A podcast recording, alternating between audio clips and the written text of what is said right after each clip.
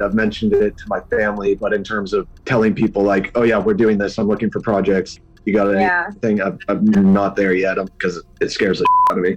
Dreaming of launching your own architecture firm? Well, buckle up for a wild ride with Emerging, the podcast that shares what it's really like to start an architecture firm. Where do we begin? We don't even know what type of business to formalize as. Is it an LLC? Is it an LLP? Like, how are taxes? I mean, the list is astronomical. Season 1 featured founders Jeffrey, Lexi, and Chris, owners of Level Studio Architecture, are your fearless guides on this unfiltered journey from napkin sketches to a thriving studio. One evening, stumbled into one last dive, we sat at the bar and pondered our postgraduate futures. Amidst the conversation, a napkin became the canvas for our aspirations, sketching plans and milestones, sealing our heartfelt commitment and shared dreams. In drawing down dreams on a napkin collectively, that then, you know, in your head, you've rooted, like, oh, I'm connected to these people, like, long term. The process of starting an architecture practice brims with excitement and challenges, demanding meticulous planning, flawless execution, and unyielding resilience. I kind of hate the term because it's so overly used, but I think everybody knows imposter syndrome, and I think it's it's so real to this day. I, I I don't know if it's with everybody, but with me, I'm always questioning like, us, can we do this? Are we ready to do this? Are we prepared? Can we do it? Did we just decide a name? We did it, guys. Oh my One that came out of nowhere. Woo! It came out of nowhere. I liked it. I saw it. Ready to turn your aspirations into reality? Follow the link in the show notes to subscribe to Emerging and chart your own path to architectural success. Hello. My name is Demetrius. This is Jason. Hey guys. and you are listening to Spaces Podcasts.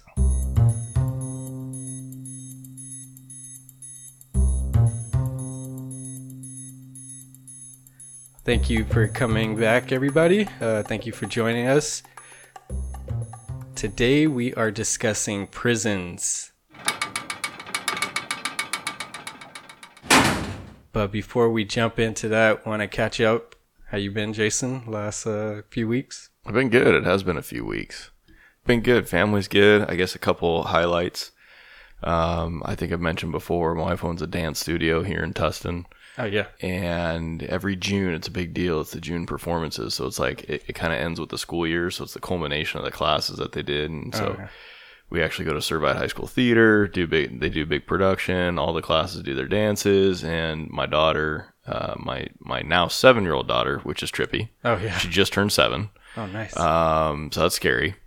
Uh, time flies. yeah. She was in seven dances pretty much each day. Um, my son did the finale, which was pretty cool. Like he just goes in and does it. My wife is hot. She still does. Uh, she still dances quite a bit. So she was in a couple like faculty dances. That was fun. Okay. And this year, my wife resurrected the dad dance. So I saw Um, this. yeah, did on, you see uh, this? Instagram. Did you see this? I'll be okay if you want to post it so people can laugh hysterically. yeah, you but, gotta. uh, I gotta figure out how to link. that yeah, but uh, so the dad's crew, TDC, strong. We uh, we took down the house, man. Yeah. We uh, we had a good time. So my wife basically told me she's like, "Look, I need you to do this.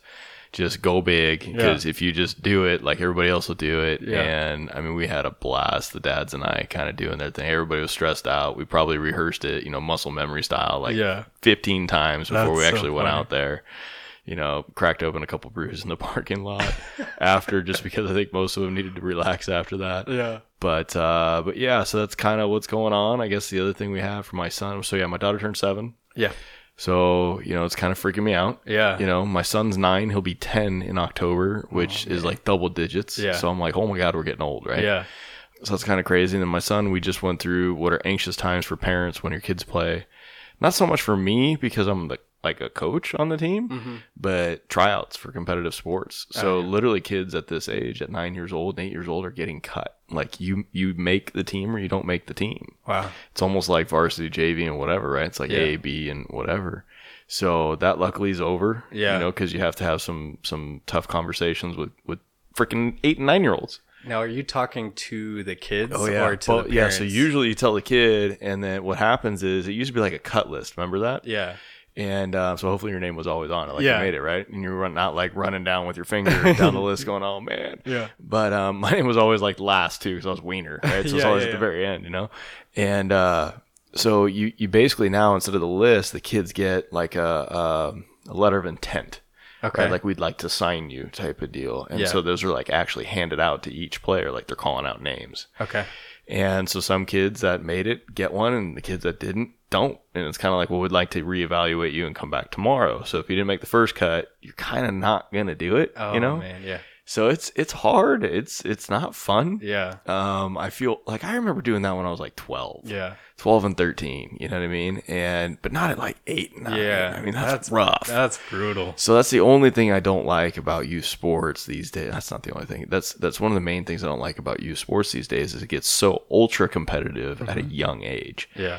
So I, you know, I like that it's competitive. I like that it's, you know, it teaches kids you got to work for it because that's really the last place where it's like if you don't put in the work, you don't, you don't do it right. Yeah. But it's a hard lesson at eight and nine years old. True. What about you?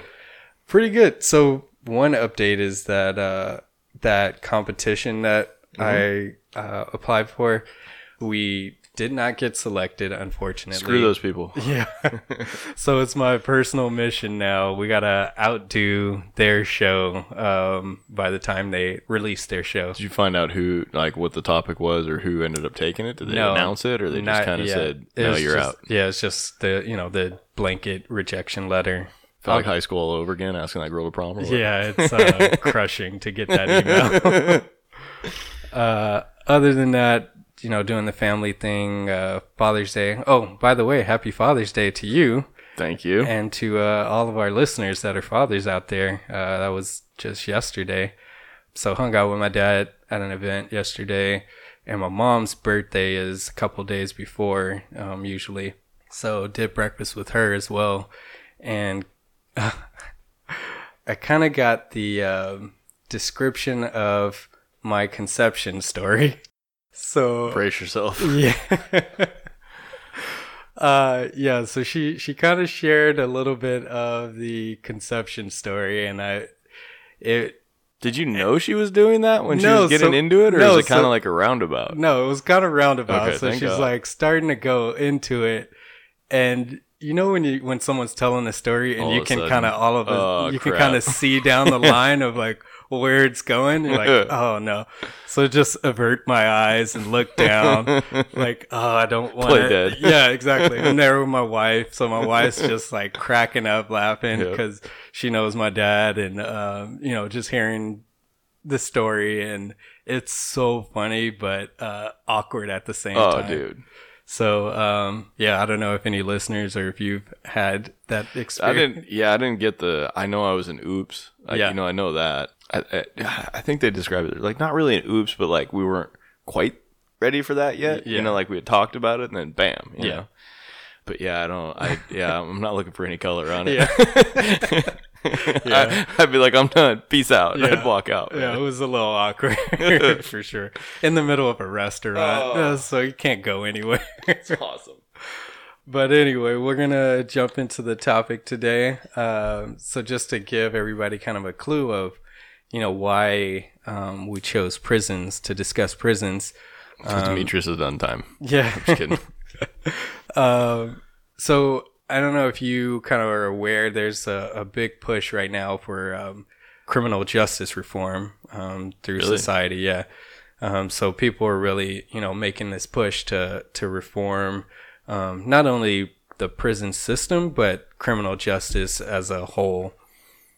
So I thought it was really important to to kind of talk about this um, because not only do you need to take a look at the criminal justice system and the prison system, you have to look at the actual design of the prison, um, design and construction, because it's our built environment, the environment we're in, has a huge effects on you know how we how we respond, our, our psychological makeup, basically. Um, and just wanted to kind of talk a little bit about that today and you know what can we do to make improvements on that so just a few um, stats that i don't know if you're aware of but the us makes up 5% of the world's population I knew that.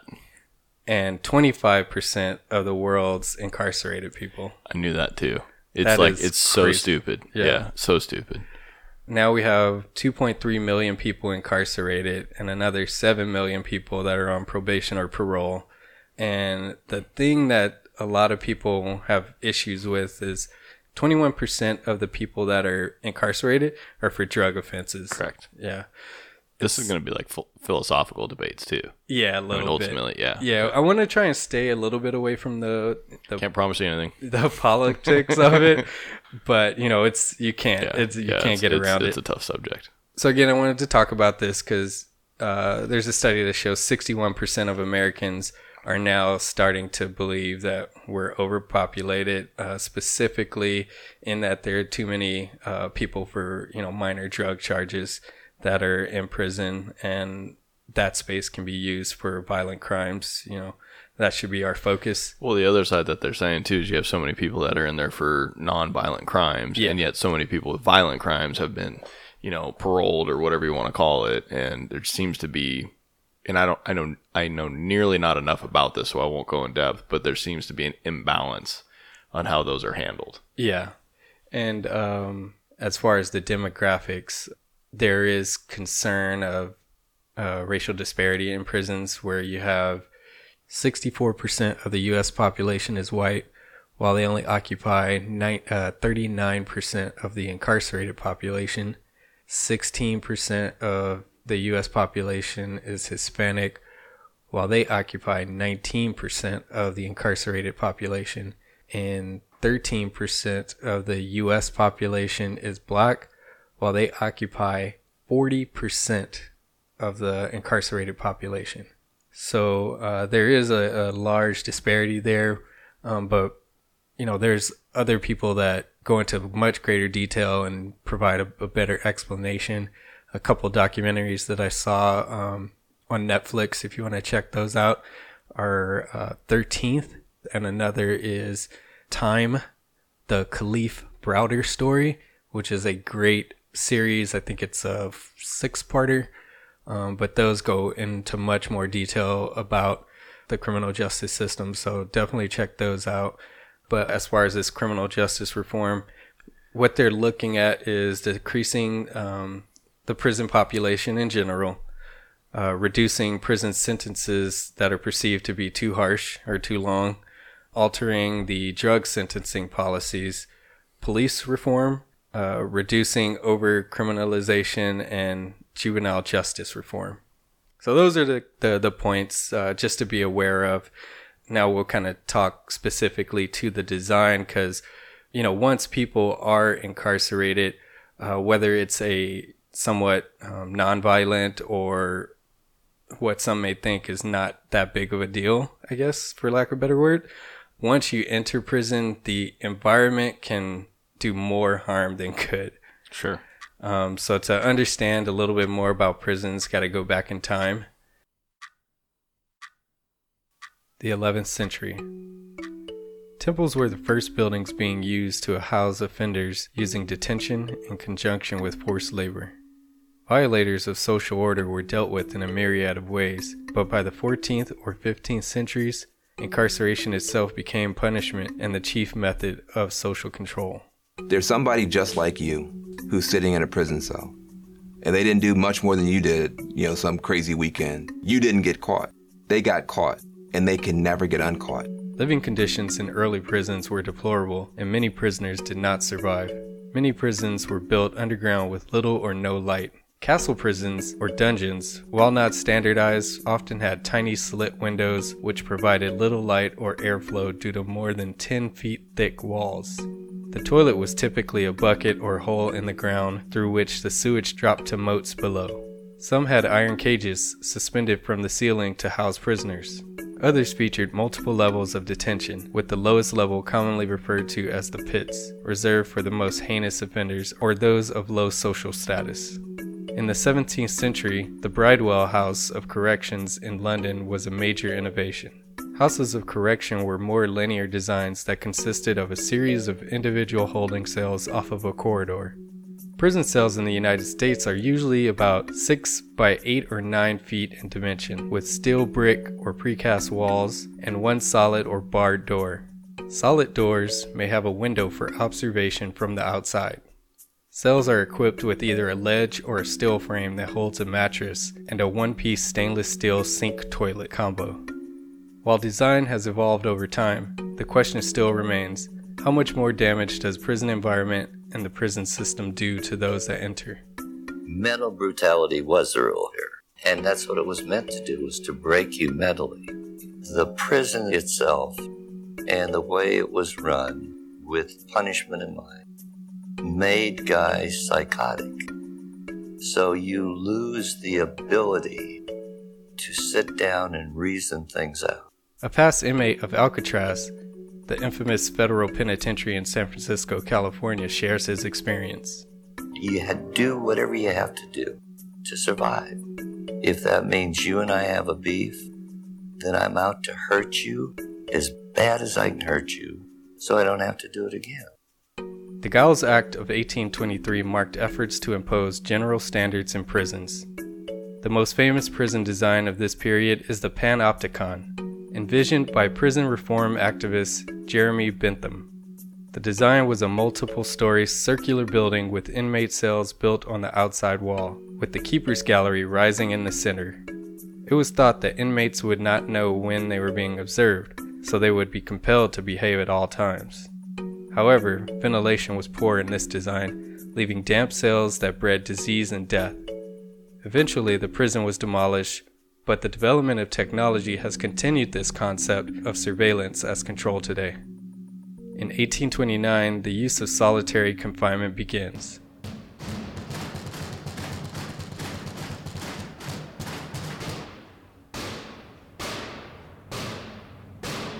Originally characterized as isolation and seclusion to provide a prisoner with solitude to reflect on his misdeeds and restore his relationship to God, solitary confinement is the restriction of inmates to a cell, typically 80 square feet, for 22 to 24 hours a day for a period of days to even decades in some cases. It's like being buried alive. This place is like an insane asylum.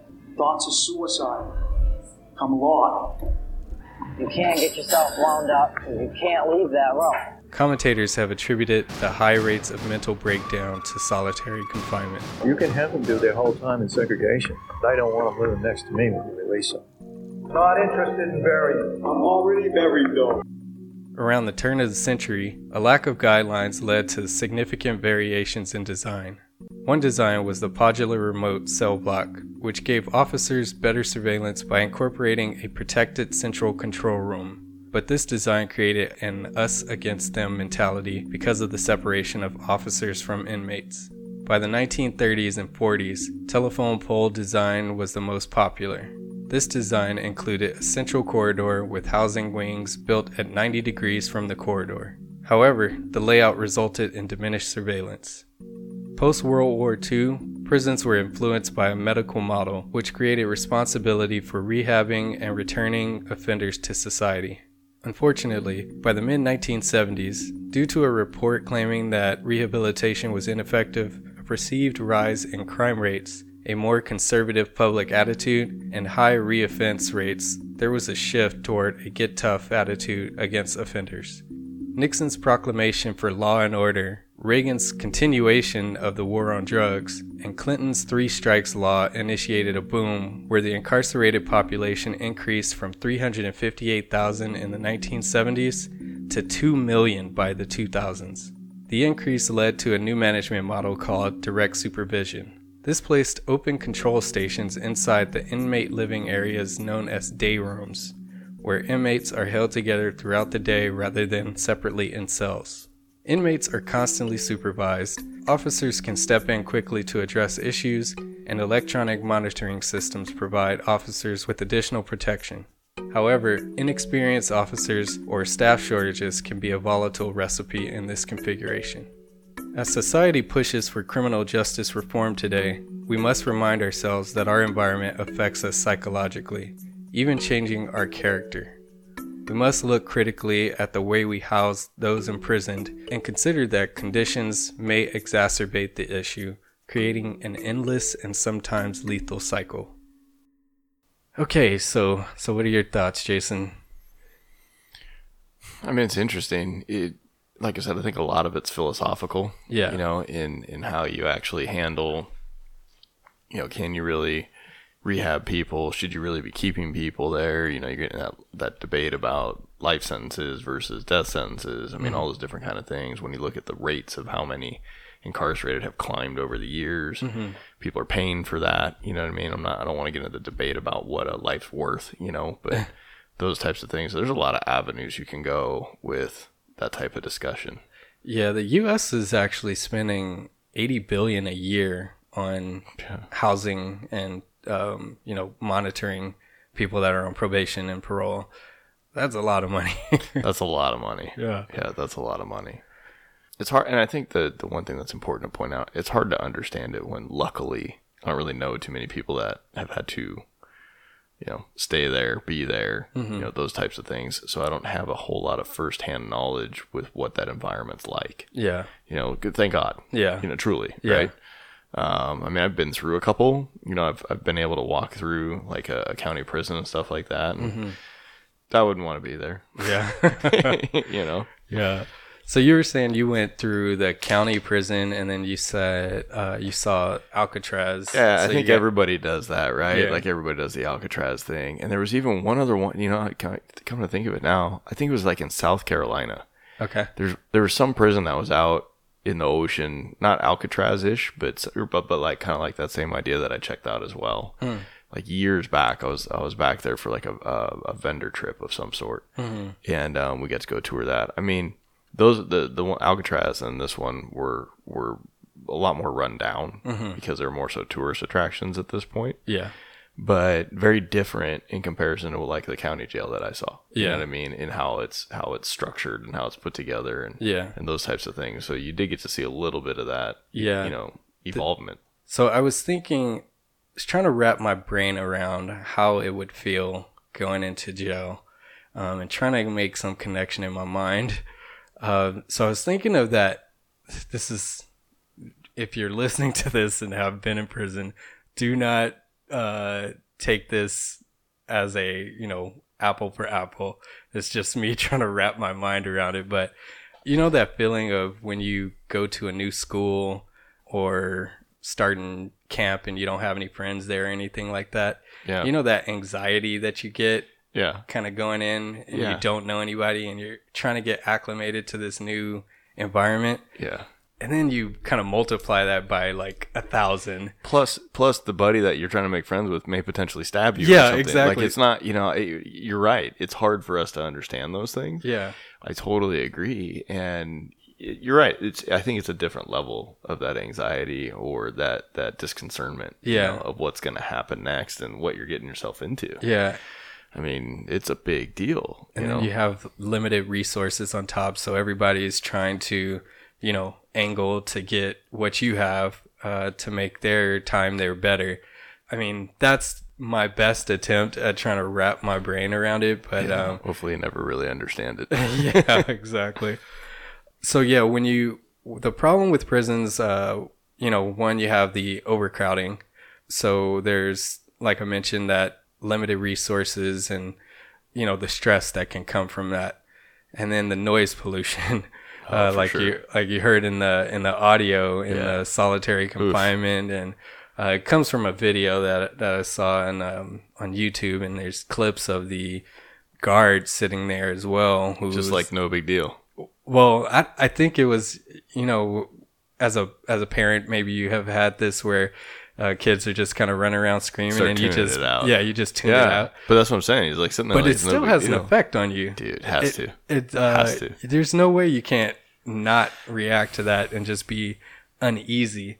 Yeah. So it, it's it's not a good environment for both the guard or the um, inmate. Well, not only that. I mean, you know, I, I guess like I look at the guard really, and it's like he's gonna leave. He, you know, this is his job. He's True. gonna go home. He's gonna go do whatever. And I don't know if there's ever been studies or links, but like it's almost like a PTSD type thing. Mhm. To me, it's like if you get exposed to that type of stuff all the time, like Mhm. when you go home, what are you hearing? Yeah.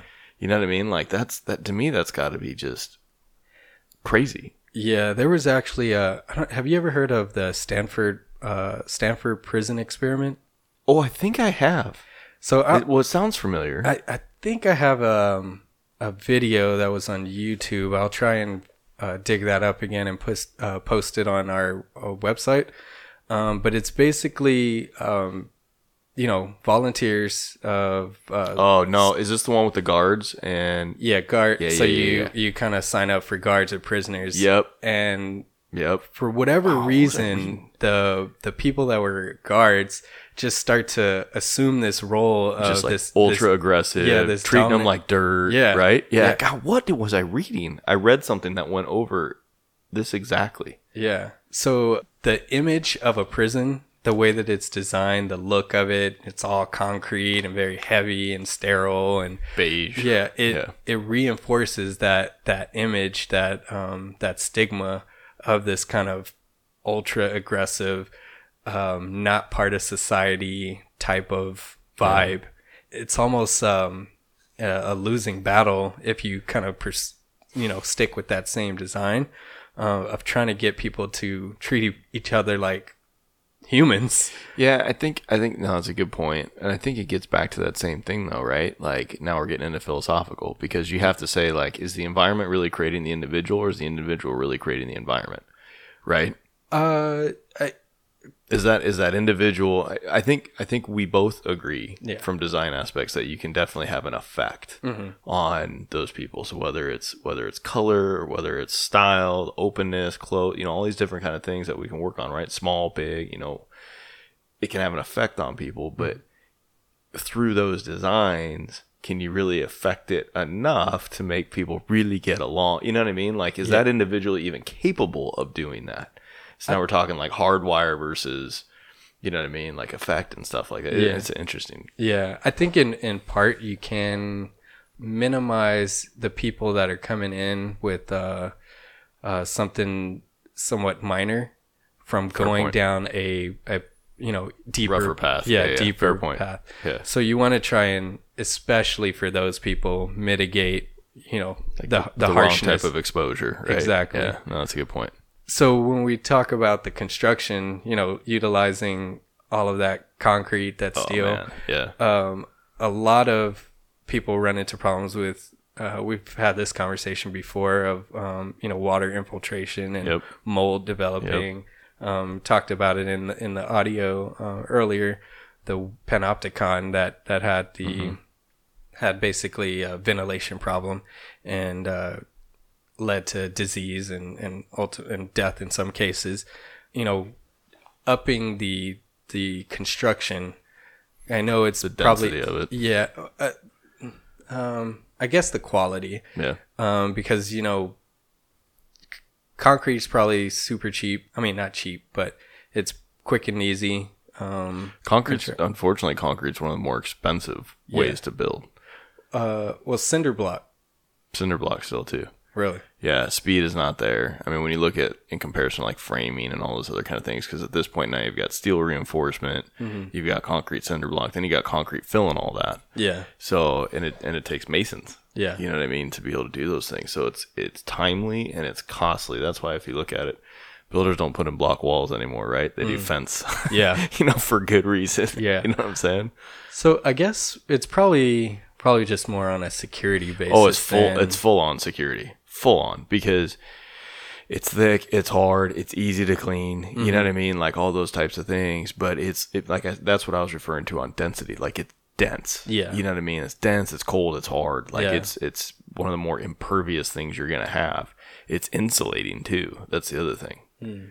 You know. But I think I think it's primarily security. Well, you get a good temperature swing on on concrete and and for uh, sure masonry. but not on the other side so when you it'll it'll it'll take on not as much Yeah. it'll take on the absorption of that heat or the cold on the one side but it doesn't transfer through that well Yeah. or it takes a while Yeah. to get through Yeah. but I think it's 100% security driven. So I'm curious, what what else could you do then to at least? I guess you just finish it, uh, furring walls and Yeah, you could do all that, but then I think what the other like when we're watching that video, right? I mean, these guys are kicking, breaking, you know. And I'm not saying every single individual in there is doing that. It's not just guys, but every every single individual is in there doing that. Mhm. But you can't put anything in like you can't put anything in there that they can break. Yeah. So if you think about it, because even if you furred out the wall, so then the guy's going to tear into that wall, which is going to be gypsum based. True. He's going to pull out a freaking two by whatever. Yeah. You know, and and this is this gets into the again philosophical stuff. Not that everybody's going to do that, but you don't want the wrong dude that's got that whittles off something sharp. You know, like if you, you have to think of it from that manner, right? Yeah. Like what can you build out of these things? Yeah. I'll bet you all the commodes that are like single, you know, Yeah. stainless steel, all of them are rolled corners. Yep. There's not a single hard corner in there. I guarantee you. Yeah. For obvious reasons. Yeah. You know what I mean? Stuff like that. So I think I think that's I think that's really it's security that drives these things. Yeah. Because it has to. It's crazy. I was looking up a spec on one of those because I, I wasn't sure what it looked like the single unit um, Yeah, yeah. shower to, or uh, sink toilet, and it actually says suicide proof. Yeah. Yeah. crazy. Literally that's what I'm saying. It's all it's all cold rolled, you know what I mean? There's Yeah. nothing hard, nothing sharp. And same with concrete. You know, it just you, for the most part, you're not going to get through it. Yeah. So going forward, there's actually been a, a little bit of discussion kind of building up in the architectural industry uh, where people are talking about, you know, what can we do to make some improvements? One, at the at the forefront, having the idea that people can change and improve. You know, keeping that in the front of your mind and and understanding that we're not going to outcast people completely. We treat them as humans and have, you know, some We'd hope for some kind of rehabilitation. Yeah. Right? You'd hope you'd hope there's some kind of quality in there with with a percentage of these individuals that can become what, what uh, my father-in-law always told my, my wife that they can go out and become a productive member of society. Exactly. Right? That's Yeah. what you're going to hope for. Yeah. So it, it comes down to, you know, little things as far as, you know, while in prison you can be housed in a six by nine space or 54 square feet, but per code, it used to be hundred, uh, 120 square feet for a habitable space.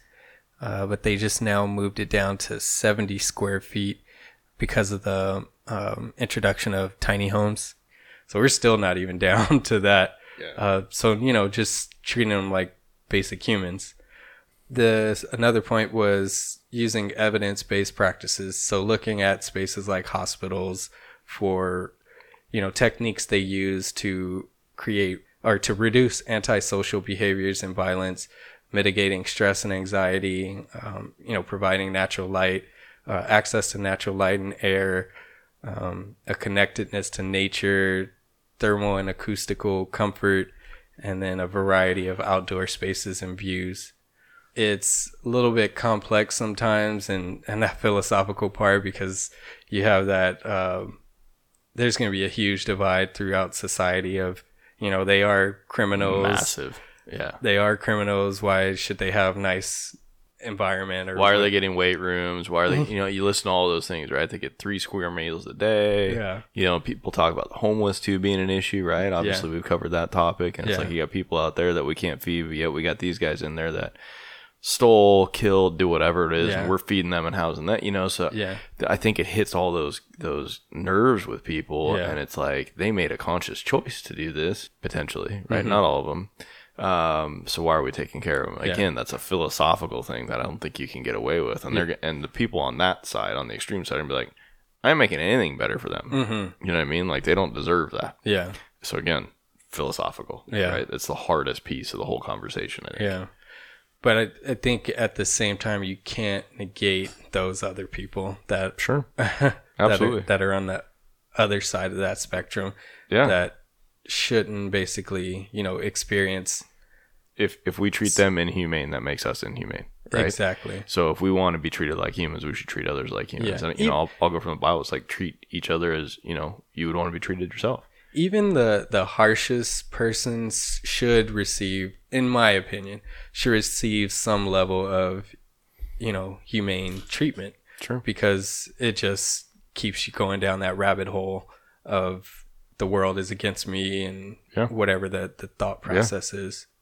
A couple other things that, that they are discussing to, to make improvements, um, eliminating that stereotypical intimidating image. Like we discussed, it will be hard to soften it to some extent um, for safety concerns, but you know, it's it's just something to think about as you're Well, even like paint colors, you know, all all sorts of things like that they could do to probably liven it up or you know, but then depending on what psychologist you talk to, they're going to say this color does this, this color does this, and they're going to be a disagreement. So which Yeah. one's right? Yeah. Be right sized is another thought. So facilities should never exceed, in this person's opinion, uh, should exceed 1,000 offenders. Um, so that kind of goes to the the school thought of you know a teacher can only Only handle class, yeah. yeah, and a teacher can only handle so many students. So a guard or a staff of guards can only handle so many. So then that goes back to the overpopulation Yep. of the prison system and getting that under control. Right. Promote safety, security, ease of supervision, and circulation. A lot of people think the direct supervision style, which was the latest one that um, was covered in the in the uh, history, a lot of people feel that that is the most effective. Mhm. But Most dangerous too. yeah, that's why I mentioned. Uh, it's it can easily go awry. Yeah. Um, unless we're taking care of that, uh, you know, that structure. Uh, the last one is providing program and service oriented spaces.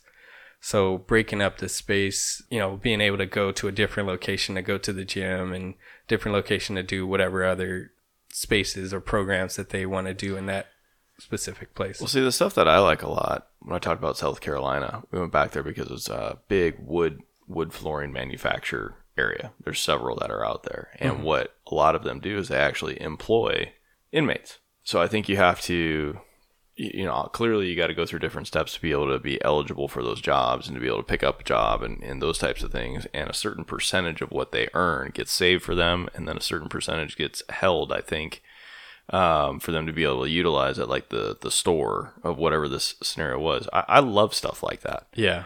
I think that's fantastic. You Yeah. know, and a lot of them like because a lot of them are family. You know, it could be a male or female with a son or a daughter that they still they can send money to when they're able to earn for them, and you know those types of things. Mhm. I think that type of stuff would be awesome. Again, this is all opinion, Yeah. right?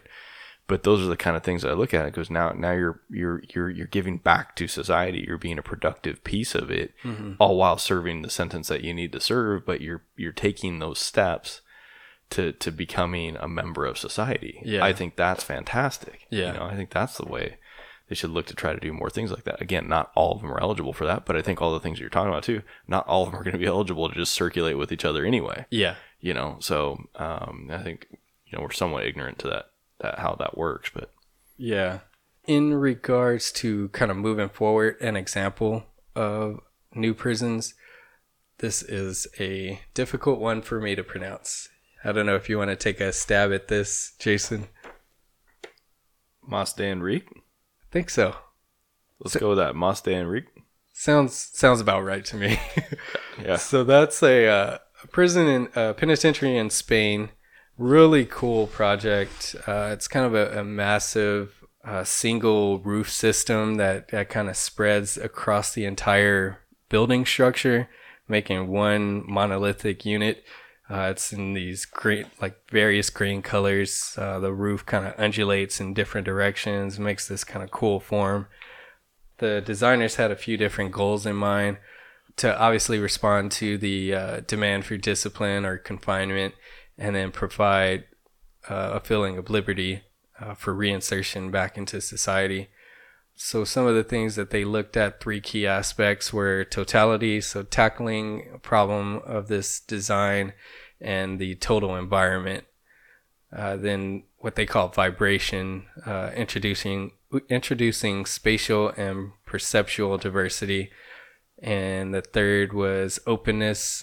So celebrating openness, and um, you know providing spaces for them for uh, those inmates to kind of utilize different spaces. So it's pretty cool looking actually almost looks more like a church to me church yeah no if you go back go back to the the first one I don't know. Maybe I'm seeing like crosses with all the light posts. Yeah, I think those are the light posts. Maybe. You see what you want to see, right?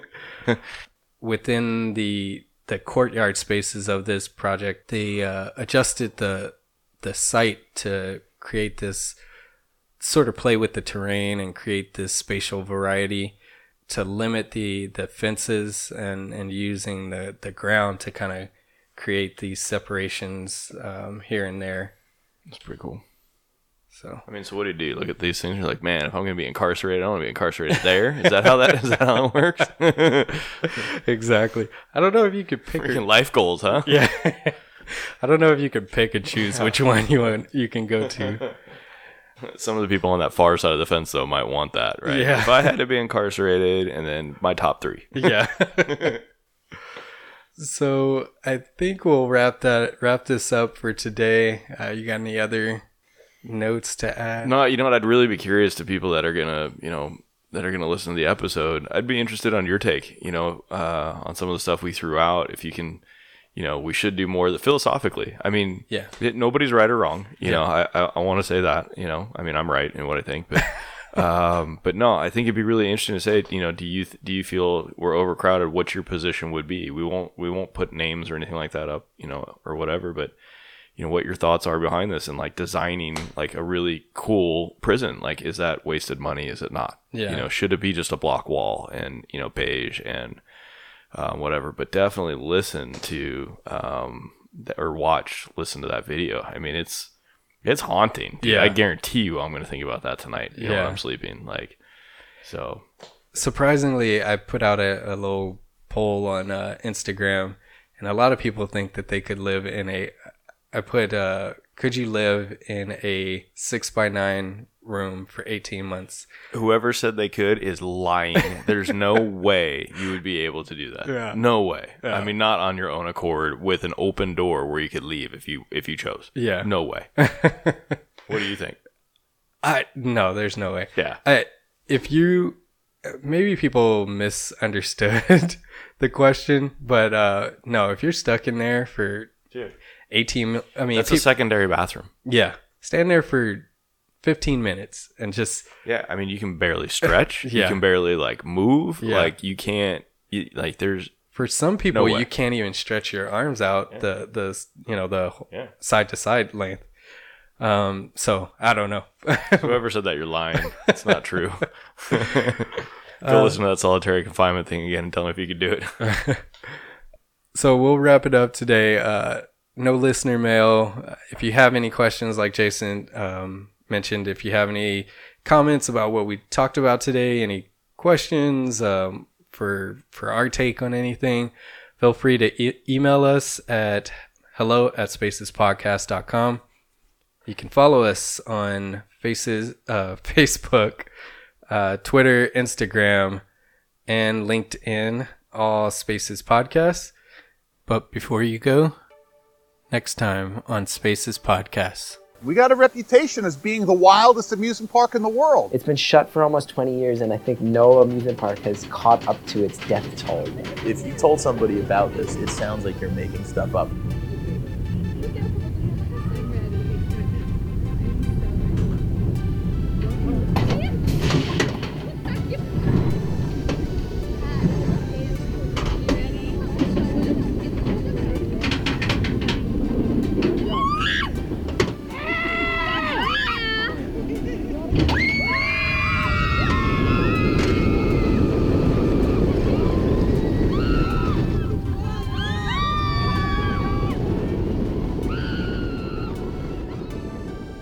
Thank you again for spending some time with us. If you enjoyed this episode, please rate and like it and forward this link to a friend. Your support is the only way the show grows. And if you just stumbled upon the show, don't forget to subscribe so you don't miss another episode. Also, check out spacespodcast.com. We'll have videos and uh, photos and of all the things that we talked about today. And with all that said, if you're catching up, hit next, or if you're listening as we put these out, we'll see you in a couple weeks. Thanks.